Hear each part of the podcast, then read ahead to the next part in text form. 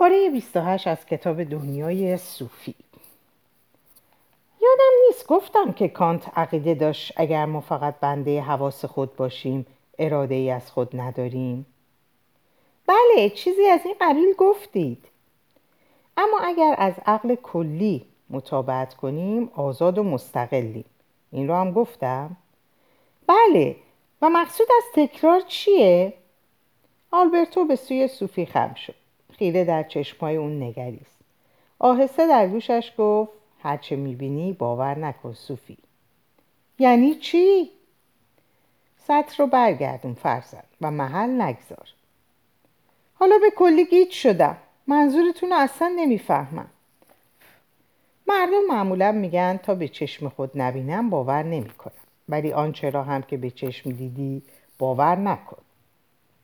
قبلا نیست چیزی شبیه این گفتید. آره درباره پارمنیدوس. ولی هنوزم منظورتون رو نمی‌فهمم. مثلا ما بیرون روی پله نشسته و حرف می‌زنیم. ناگهان اون اهریمن دریایی کذایی در آب شلنگ تخته میندازه. آره خیلی عجیب نبود؟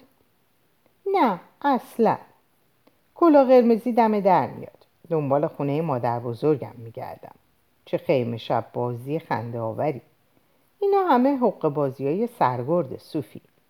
مثل اون پیغام درون پوست موز و اون طوفان احمقانه. خیال می‌کنید؟ من همونطور که گفتم نقشه کشیدم. مادام که ما عقلمون رو به کار ببریم سرگرد نمی‌تونه به ما حقه بزنه. چرا که ما از جهاتی آزادیم. البته می‌تونه ما رو واداره که انواع چیزها رو حس بکنیم. از دست اون هر چی بگی برمیاد. اگه آسمون رو تیره و تار بکنه اگه جلوی چشام فیل هوا کنه من فقط میخندم. چون هر کاری که بکنه باز پنج به علاوه هفت میشه دوازده. این واقعیتی که که از همه جنگولک بازی های اون مسونه. فلسفه درست نقطه مقابل قصه های پریانه. صوفی دمی نشست و هاج اونو نگریست. آلبرتو بالاخره گفت برو دیگه. خبرت می‌کنم که جلسه ای برای رومانتیسیسم داشته باشیم. همچنین باید درباره هگل و کرگگور حرف بزنیم. ولی سرگرد یه هفته دیگه به فرودگاه کیویک می‌رسه. و ما باید پیش از اون خودمون از چنگ تصورات مبتزل اون خلاص کنیم. دیگه چیزی نمیگم صوفی. جز اینکه می‌خوام بدونی من دارم روی نقشه بسیار جالبی برای هر دومون کار می‌کنم. پس من رفتم. سب کن. انگار مهمترین چیز رو فراموش کردید چه چیزی رو؟ سرود تولد رو صوفی هیلده امروز 15 سالش تموم میشه. بندم همینطور. بله تو هم همینطور. پس بخونیم. هر دو سرپا ایستادند و خواندند. تولد تولد تولدت مبارک. ساعت چهار و نیم بود. صوفی دوان دوان بر لب آب رفت و به سوی دیگه دریاچه پارو زد. قایق به نیزار بالا کشید و شتابان در میان جنگل روانه شد. وقتی به جاده رسید ناگهان دید چیزی وسط درختها تکام می‌خورد. پیش خود گفت لابد کلا قرمزی است که هنوز در جنگل دنبال خانه مادر بزرگش میگردد. ولی شبه لای درختان خیلی کوچکتر مینمود. نزدیکتر که شد دید شبه عروسکی بیش نیست. قهوه‌ای رنگ بود و ژاکتی قرمز به تن داشت. بعد دید یک خرس عروسکی است و در جای خود میخکوب شد. اینکه کسی خرس عروسکی خود را در جنگل جا گذارد تعجب نداشت. ولی این عروسک جاندار و سخت غرق اندیشه بود. صوفی گفت سلام. عروسک گفت من پخرسه هستم. امروز هوا خیلی خوبه ولی من بدبختانه راهمو در جنگل گم کردم. ولی شما را حتما قبلا ندیدم. صوفی گفت شاید که من تا به حال اینجا نیومدم و شاید هم تو هنوز در ریشه صد جریب اطراف خانه باشی. نه قضیه رو پیچیده نکن. یادت باشه من خرس کوچولو هم. خیلی باهوش نیستم. وصفت رو شنیدم. نکنه تو آلیس هستی کریستوفر رابین. حکایت تو رو برامون گفته. شاید هم اون بود که ما رو با هم آشنا کرد. تو هی از بطری نوشیدی و نوشیدی و هی کوچیک و کوچیکتر شدی. بعد از بطری دیگه ای نوشیدی و دوباره بزرگ شدی. باید مواظب باشه هرچی گیرت میاد نخوری. من یه بار اونقدر خوردم که نمی‌تونستم از سوراخ خرگوشی بیرون بیام. من آلیس نیستم. چه فرقی می‌کنه که ما کی هستیم؟ مهم اینه که ما هستیم. این چیزیه که جغد میگه. اون خیلی دانا و زیرکه. روزی کاملا عادی و آفتابی ناگهان بی مقدمه گفت چهار به علاوه هفت میشه دوازده. من و خر گردن کج هر دو گردن کج هر دو خیلی احساس حماقت کردیم. چون جمع و تفریق اعداد خیلی دشواره. پیشبینی هوا خیلی آسون تره اسم من صوفیه. از آشناییت خوشحالم صوفی. همونطور که گفتم گمانم تو تازه به این حدود اومدی. ولی خرس کوچولو دیگه باید بره و خوکچه رو پیدا کنه قراره با هم بریم مهمونی بزرگی به افتخار خرگوش و دوستانش پنجش رو در هوا تکون داد و خدافزی کرد صوفی دید تکه کاغذ تا شده در پنجه دیگه اونه پرسید این چیه تو دستت؟ خرسک دستش رو بالا برد و کاغذ رو نشون داد و گفت همین بود که باعث شد راهم گم کنم این تیکه کاغذ؟ این فقط یه تیکه کاغذ نیست. نامه برای هیلده. درون آینه. تا بدش, بدش به من. تو دختر درون آینه ای؟ نه ولی نامه باید همیشه به دست گیرنده برسه. کریستوفر رابین همین دیروز اینو یادم داد. منی من هیلده رو می‌شناسم. تفاوت نمی‌کنه. حتی اگرم کسی رو خیلی خوب بشناسه هیچ وقت نباید نامش رو بخونی. منظورم این بود که می‌تونم اونو به هیلده برسونم. این حرف دیگه ایه. بفرمایید صوفی خانم. اگه بتونم از دست این نامه راحت شم شاید خود کوچه کوچیکر رو زودتر پیدا کنم. و هم برای اینکه هیلده درون آینه رو پیدا کنی اول باید آینه بزرگی داشته باشی. ولی این کار در این اطراف زیاد آسون نیست. خیلی کوچولو اینو گفت و کاغذ تاش شده رو به صوفی داد و با پاهای کوچیکش در میان جنگل به راه افتاد. وقتی از نظر ناپدید شد صوفی کاغذ رو باز کرد و خوند. هیلده عزیز جای تاسفه که آلبرتو در سخنانش به صوفی نگفت که کانت تأسیس یک جامعه ملل رو نیز تبلیغ می‌کرد. در رساله خود با عنوان صلح پایدار در 1795 نوشت که همه کشورها باید در یک جامعه ملل متحد شوند. تا همزیستی میان ملتها تأمین گردد.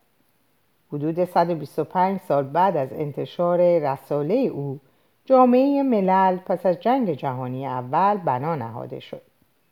پس از جنگ جهانی دوم سازمان ملل متفق جای آن را گرفت. بنابراین می‌توان گفت که کانت پدر اندیشه سازمان ملل بود. حرف کانت این بود که عقل عملی انسان عقل عملی انسان حکم می کند که ملت ها از حالت توحش طبیعی خود که جنگ میآفریند درآیند و برای حفظ صلح حفظ صلح پیمان ببندند. هرچند راه به وجود راه به وجود آمدن جامعه ملل دشوار است. وظیفه ماست که برای نگهداری صلح پایدار جهانی کار کنیم. تأسیس یک چنین جامعه برای کانت هدف دوردست بود. شاید بتوان هدف نهایی فلسفه را نیز همین دانست. من فعلا در لبنانم.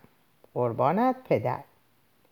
صوفی یادداشت را در جیب خود نهاد و راهش را به سوی خانه ادامه داد. این از آنگونه برخوردهایی بود که آلبرتو هشدار داده بود. ولی دختر نمی‌توانست بگذارد خرس عروسکی تا ابد در جنگل در جستجوی هیلده درون آینه سرگردان بماند. می‌توانست؟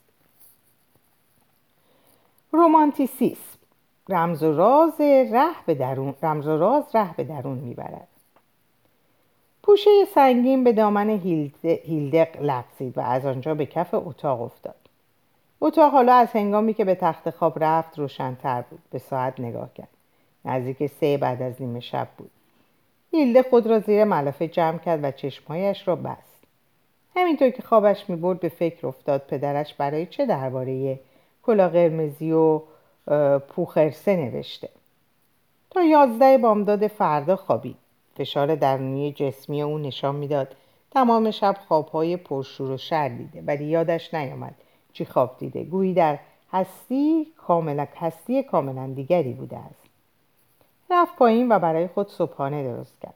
مادرش لباس کار سرمهی خود را پوشیده بود و آماده رفتن به آشیان قایق و تر تمیز کردن قایق موتوری بود. قایق را هنوز به آب نینداخته بودم ولی باید آن را برای آمدن پدر از لبنان مرتب کرد. می‌خوای بیای به من کمک کنی؟ اول باید کمی دیگه بخونم. شاید پیش از ظهر با چایی و غذای سبک سراغت بیام. کدام پیش از ظهر؟ هیلده صبحانهاش را که خورد باز رفت بالا به اتاق خود. تختش را درست کرد و راحت نشست و پوشه را روی دو زانوی خود گذاشت. صوفی از لای پرچین وارد خانه شد. در میان باغ بزرگ که روزگاری آن را باغ عدن خود میشمرد ایستاد. پس از طوفان شب پیش در گوشه و کنار باغ شاخ و برگ پراکنده بود. احساس می‌کرد طوفان و شاخه های افتاده و برخورد به کلاه قرمزی و پوخرسه با هم بی ارتباط نبود. رفت داخل ساختمان. مادرش تازه آمده بود و داشت بطری های نوشابه را در یخچال میگذاشت. کیک شکلاتی ظاهرا بسیار خوشمزه روی میز بود. صوفی پرسید منتظر کسی هستی؟ فراموش کرده بود امروز روز تولد خود اوست. جشن تولد حسابی تو البته شنبه آینده است ولی فکر کردم امروز هم باید جشن کوچکی داشته باشیم. چطوری؟ یوانا و پدر و مادرش رو دعوت کردم بیان اینجا. اشکالی نداره. میهمانان کمی پیش از هفت و نیم رسیدن. محیط قدری رسمی بود. مادر صوفی در رفت آمدهایش پدر و مادر یوانا را خیلی به ندرت می‌دید. طولی نکشید که دو دختر رفتن بالا به اتاق صوفی که دعوتنامه جشن تولد را بنویسند. از آنجا که آلبرتو کناکس نیز قرار بود بیاید این فکر به سر صوفی زده بود که دوستان را به مهمانی فلسفه دعوت کند. یوانا اعتراضی نداشت. مهمانی به هر تقدیر مهمانی صوفی بود. و مهمانی های موضوعدار این روزها مد شده بود. سرانجام دعوتنامه را نوشتند انشای آن دو ساعتی طول کشید و حالا دو دختر نمی توانستند جلوی خنده خود را بگیرند. عزیز بدین وسیله از سرکار دعوت به عمل می آید روز شنبه 23 جوان شب اول تابستان ساعت هفت بعد از ظهر در مهمانی فلسفه ما حضور به هم رسانید. امید است آن شب بتوانیم راز زندگی را حل کنیم. خواهشمند از ژاکت گرم و اندیشه های درخشان شایان گرهگشایی معماهای فلسفی همراه خود بیاورید. به خاطر خطر حریق جنگل بدبختانه از آتش بازی محروم خواهیم بود ولی همه آزادند آتش تخیل خود را بیپروا برافروزند. در میان مدعوین دست کم یک فیلسوف حقیقی خواهد بود. بدین سبب مهمانی ما کاملا خصوصی است.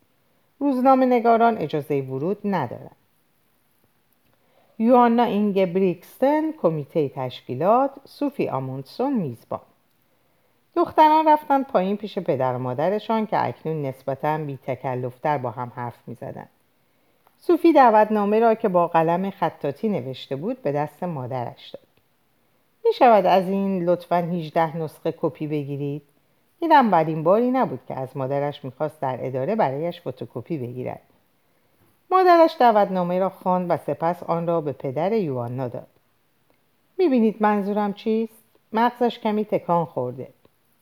پدر یوانا گفت ولی خیلی هیجان انگیز به نظر می آید و برگ کاغذ را به دست همسرش داد من حرفی ندارم خودم هم در این مهمانی شرکت می کنم زنش هم دعوتنامه را خواند و گفت آه چه قشنگ. ما هم. ما هم صوفی می‌تونیم بیایم. صوفی که دیگر نمی‌توانست روی حرف آنها حرفی بزند به مادرش گفت پس 20 نسخه تهیه کن. یوانا گفت شما دیوانه اید صوفی آن شب پیش از آن که به تخت خواب برود مدت زیادی مقابل پنجره ایستاد و بیرون را نگریست. یادش آمد که یک بار از همین پنجره پرهیبت هیکل آلبرتو را در تاریکی دیده بود. یک ماهی از آن شب میگذشت. اکنون هم دیر وقت بود. ولی امشب شب تابستانی روشنی بود. تا صبح سهشنبه از آلبرتو خبری نشد. روز سهشنبه مادر صوفی تازه سر کار رفته بود که تلفن زنگ زد. صوفی آمنسون بفرمایید. و آلبرتو کناکس شما بفرمایید. حد زدم شما باشید. میبخشی زودتر زنگ نزدم. سخت مشغول نقشه هامون بودم. من فقط مواقعی که سرگرد تمام حواسش متوجه تو باشه می‌تونم نفس راحتی بکشم و بدون مزاحمت کار کنم. عجیبه. فرصت و غنیمت میشمرم و خودم رو مخفی می‌کنم. بهترین سیستم مراقبت جهان نیز وقتی زیر نظر یک نفر باشه نارساییایی پیدا می‌کنه. راستی کارتت رسید؟ منظورتون دعوتنامه است؟ جرأت می‌کنی منو دعوت کنی؟ چرا نه؟ در این گونه مهمانی ها هر اتفاق ممکنه بیفته انشالله که میاید البته که میام اما چیز دیگه ای هم هست یادت که نرفته پدر هیلده هم همون روز از لبنان میاد نه راستش یادم نبود این نمی‌تونه صرف تصادف باشه که اون می‌گذاره درست روز ورودش به بروکلی تو هم مهمانی, فلسفی بدی. همونطور که گفتم من متوجه موضوع نبودم. مطمئنم که کار کار اوره. بسیار خوب. در این باره بعدا صحبت می‌کنیم. امروز صبح می‌تونی به کلبه سرگرد بیای؟ قرار علفهای باغچه رو بکنم. خب بگیم دو بعد از ظهر می‌تونی؟ حتما. صوفی که به کلبه رسید آلبرتو کنارکس باز روی پله نشسته بود. گفت بشین. و بیدرنگ به کار پرداخت. بیشتر راجع به رونسانس عصر باروک و روشنگری صحبت کردیم. امروز درباره رومانتیسیسم گفتگو می‌کنیم که می‌توان گفت آخرین دوران فرهنگی بزرگ اروپا بود. کم کم داریم به پایان داستان دراز خودمون می‌رسیم فرزندم. رومانتیسیسم این همه طول کشید؟ در اواخر قرن 18 هم شروع شد و تا عواسط قرن 19 هم دوام یافت. ولی از 1850 به بعد دیگه نمی‌توان از یک عصر تام و تمام از اثری که شعر فلسفه و هنر و علم و موسیقی رو در بر بگیره سخن گفت. رومانتیسیسم یکی از این عصرها بود؟ گفته میشه رومانتیسیسم آخرین رهیافت مشترک اروپا و حیات بود. در آلمان آغاز شد. و واکنشی بود به تاکید بیچون و چرای دوران روشنگری بر عقل. گویی پس از کانت و اندیشگرایی خشک اون نسل جوان آلمان نفس راحتی کشید. اینا چه چیزی جای فلسفه اون آوردن؟ شعارهای تازه اکنون. احساس، تخیل، تجربه و آرزو بود. پاره از اندیشمندان عصر روشنگری و از همه بیشتر روسو به اهمیت احساس توجه کرده بود. ولی این در اون وقت انتقادی از عقلگرایی بود. گرایش نهفته اون زمان اکنون روند کلی فرهنگ آلمان شد. پس شهرت کان چندان دوام نیاورد؟ راستش هم آورد هم نیاورد. بسیاری از رومانتیک ها خود رو جانشینان کانت می‌دیدند چرا که کانت ثابت کرده بود شناخت ما از شی فی نفسه محدوده. از سوی دیگه کانت بر اهمیت سهم منیت در دانش یا شناخت تاکید ورزیده بود. فرد اینک کاملا آزاد بود زندگی رو به شیوه خودش تعبیر و تفسیر کنه. رومانتیک ها این امر رو تقریبا به شکل خودپرستی بیانان درآوردن که کم کم به ستایش نبوغ هنری انجام این نابغه ها زیاد بودن؟ بتهوون یکی از اونا بود. موسیقی بتهوون بیانگر احساسات و آرزوهای اونه. بتهوون برخلاف استادان باروک مثلا باخ و هندل که بیشتر در های دقیق موسیقی و در تکریم خداوند آهم می ساختن هنرمندی آزاده بود. من فقط سونات مهداب و سمفونی پنجم اونو می‌شناسم. و می‌دونی که سونات مهداب چه اندازه رومانتیکه و بتوون احساسات خودش رو در سمفونی پنجم با چه هیجانی ابراز می‌کنه؟ گفتید که انسانگرایان رونسانس فردگرا نیز بودند. بله رونسانس و رومانتیسیسم شباهت های زیادی داشتند. برای نمونه اهمیت هنر در شناخت انسان سهم کانت در این مورد نیز قابل ملاحظه بود. کانت در زیبایی شناسی خود پژوهش کرد که وقتی انسان مثلا در یک اثر هنری سرمست زیبایی میشه چه روی میده وقتی بدون هر گونه قصد و نیت دیگه‌ای مگر نفس تجربه زیبا شناختی در برابر اثری هنری از خود بی خود میشیم به تجربه شیء فی نفسه نزدیک شدیم پس هنرمند می‌تونه چیزی ارائه کنه که فیلسوف از بیانش عاجزه؟ این نظر رومانتیک ها بود. به گفته کانت هنرمند قوه شناخت خود رو آزادانه به کار میندازه شیلر شاعر آلمانی فکر کانت رو از این پیش پیشتر بود گفت کار هنرمند مانند یک بازیه و انسان فقط هنگامی که آزاده به بازی می‌پردازه چون قواعد بازی رو خودش می‌سازه. رومانتیکا عقیده داشتن تنها هنره که می‌تونه ما رو به ناگفتنی ها نزدیک کنه. بعضی از اونها از اینم فراتر رفتن و هنرمند رو با خدا قیاس کردن. زیرا همان گونه که خدا جهان آفرید هنرمند نیز واقعیت خود رو میآفرینه. می‌گفتن هنرمند تصور جهان آفرین داره و می‌تونه در انتقال شور و شعف هنری خود مرز میان رویا و واقعیت رو از بین ببره. نوالیس یکی از شاعران جوان و نابغه این دوره گفت دنیا به صورت رویا در میاد و رویا به واقعیت میپیونده. نوالیس رومانی نوشت به نام هاینریش فون افتردینگن که در قرون وسطا اتفاق میفته این کتاب وقتی اون این کتاب وقتی اون در 1801 جان سپرد هنوز ناتمام بود ولی با این حال اثر بسیار مهمی بود. داستان جوانیه که روزی خواب گلی آبی رنگ می‌بینه و از اون پس همه جا در پی اون میگرده. شاعر رمانتیک انگلیسی کولریچ همین اندیشه رو به نحوی دیگه توصیف کرد و چیزی گفت شبیه این. فرض کن خوابیدی و خواب دیدی رفتی بهش و فرض کن اونجا گلی شکفت و شگفت و زیبا چیدی و فرض کن بیدار که شدی گل در دستت بود. وای! اون وقت چی؟ چه قشنگ! این آرزو و حسرت چیزی دور و دست نیافتنی خصلت ویژه رومانتیکا بود. اونها حسرت دورانهای گذشته مثلا قرون وسطا را میخوردن. که پس از نکوهش های اصر روشنگری حال با شور و شوق از نو ارزشیابی می‌شد.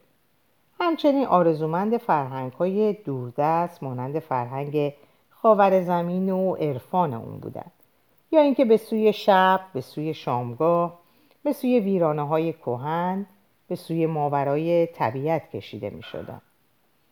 ذهن اونها سخت مشغول چیزهایی بود که ما معمولا جنبه تاریک یا تیره و تار مرموز و عرفانی حیات می‌خونیم. دوران هیجان انگیزی به نظر می‌رسه. دوران هیجان انگیزی به نظر می‌رسه. این رومانتیکا کی بودن؟ رومانتیسیسم به طور کلی پدیده شهری بود در بسیاری از قسمت‌های اروپا و از همه بیشتر در آلمان در نیمه قرن پیشفرهنگی به اصطلاح کلان شهری رونق داشت جوانها اغلب دانشجویان دانشگاه نمونه بارز رومانتیکا بودند هرچند که درسای خودشون رو همیشه خیلی جدی نمی گرفتن. برخود اونا با زندگی قطعا ضد طبقه متوسط بود. تا اونجا که گاه مثلا پلیس یا خانم صاحب خونه خودشونو بی فرهنگ یا صاف و ساده دشمن می نامیدن. من که جرأت نمی کردم به رومانتیکا اتاق اجاره بدم. نسل اول رومانتیکا در حدود سال 1800 جوانا بودند و می توان جنبش رومانتیک رو در حقیقت نخستین شورش دانش آموزان خواند. رومانتیکا بیشباهت به هیپی های 150 سال بعد نبودن. منظورتان گلفشانی و موی بلند گیتار زدن و ولگشتنه؟ آره روزگاری می‌گفتند به کمال مطلوب نبوغه و راحت طلبی فضیلت رومانتیک هاست. وظیفه هر فرد رومانتیک بود که زندگی رو تجربه کنه یا با خیال پردازی از اون بگذره. کارهای روزمره, رو نافرهیختگان انجام خواهند داد. بایرون شاعری رومانتیک بود نه؟ بله بایرون و شلی هر دو شاعران رمانتیک به اصطلاح مکتب شیطان بودند بایرون افزون بر این آفریننده بت اصر رمانتیک قهرمان بایرونی روح بیگانه و شورشی و دمدمی مزاج چه در زندگی چه در هنر بود خود بایرون نیزگاه لجوج و, احساس... لجوج و احساساتی می‌شد و از اونجا که خوشقیافه بود زنهای مدپرست به گردش حلقه می‌زدند. شایع پراکنان ماجراهای عشقی اشعار اون رو به اندازه شخصی، شخصیش نسبت می‌دادند. به زندگی شخصیش نسبت می‌دادند. بایرون روابط جنسی فراوون داشت ولی عشق حقیقی همچون گل آبی رنگ نوالیس پیوسته از چنگ اون میگریخت و هیچگاه به دستش نیومد. نوالیس نامزدی چهارده ساله داشت. دختر چهار روز پس از ازدواج روز پونزده سالگیش درگذشت. ولی نوالیس تا پایان عمر کوتاه خودش به اون وفادار موند. گفتید چهار روز پس از پانزده سالگیش درگذشت؟ بله. منم امروز چهار روز از پونزده سالگی میگذره. می‌دونم اسمش چی بود؟ اسمش صوفی بود چی؟ بله هم نام اینقدر منو نترسونید یعنی تمام اینا تصادفیه؟ نمی‌دونم صوفی فقط می‌دونم که اسم اونم صوفی بود خب بعد چی شد؟ خود نوالیس هم در 29 سالگی درگذشت از جمله مرده های جوان بود بسیاری از رومانتیکا در جوانی و معمولا از بیماری سل جان سپردن. خیلی هاشون هم خودکشی کردن. او اونا که زنده موندن و پا به سن گذاشتن اغلب در حدود سی سالگی دست از رومانتیک بازی برداشتن. برخی به مرور راه و رسم طبقه متوسط رو برگزیدن و حسابی محافظه کار شدن. پس به جبهه دشمن پیوستن. شاید. ولی گفتگوی ما پیرامون عشق رمانتیک بود. مضمون عشق ناکام رو گوته در 1774 با رمان رنجهای ورتر جوان ارائه کرد. ورتر جوان نمی‌تونه به وصل زنی که دوست میداره برسه. پس خودش رو با تپانچه می‌کشه و کتاب پایان میابه لازم بود این همه سخت بگیره؟ بعد از انتشار این رمان میزان خودکشی ها بالا رفت و کتاب مدتی در دانمارک و نروژ توقیف شد. پس رومانتیک بودن نیز خالی از خطر نبود. احساسات به شدت به کار میافتاد. صحبت از رومانتیک که می‌کنید من به فکر تابلوهای بزرگ نقاشی منظره جنگل های تاریک و وحشی طبیعت طوفانی و ابر و مه و انبوه میافتم. بله یکی از ویژگی های رومانتیسیزم این حسرت و تمنا برای طبیعت و اسرار طبیعت بود. و همان گونه که گفتم این نمی‌تونست که از مناطق روستایی سرچشمه بگیره. شاید یادت بیاد که روسو شعار برگشت به طبیعت رو راه انداخت. رومانتیکا این شعار رو همه جا رواج دادن. رومانتیسیسم در درجه نخست واکنشی بود به جهان مکانیکی اصل روشنگری. می‌گفتن رومانتیسیسم متضمن رونسانسیه که از هوشیاری کیهانی درون باس دوران باستانه.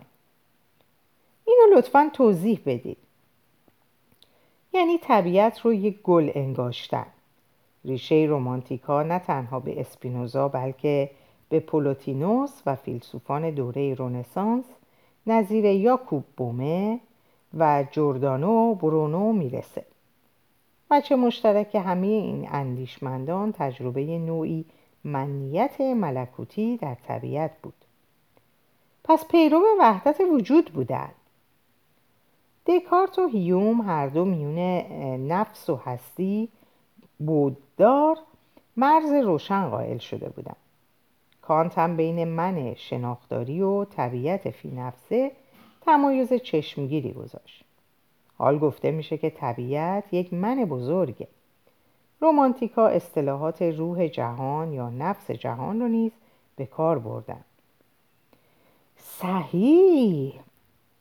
سردسته فیلسوفان رومانتیک شیلینگ بود که از 1775 تا 1854 زیست. وی می‌خواست روح و ماده رو متحد کنه. به اون تمامی طبیعت روح آدمی و هستی مادی نمایانگر یک مطلق یا روح جهانیه. درست مثل اسپینوزا. شیلین گفت طبیعت روح مرئیه و روح نیز طبیعت نامرئیه. زیرا روحی سازنده در همه جای طبیعت احساس میشه. همچنین گفت ماده نوعی هوش خفته است. اینو باید کمی بیشتر توضیح بدید.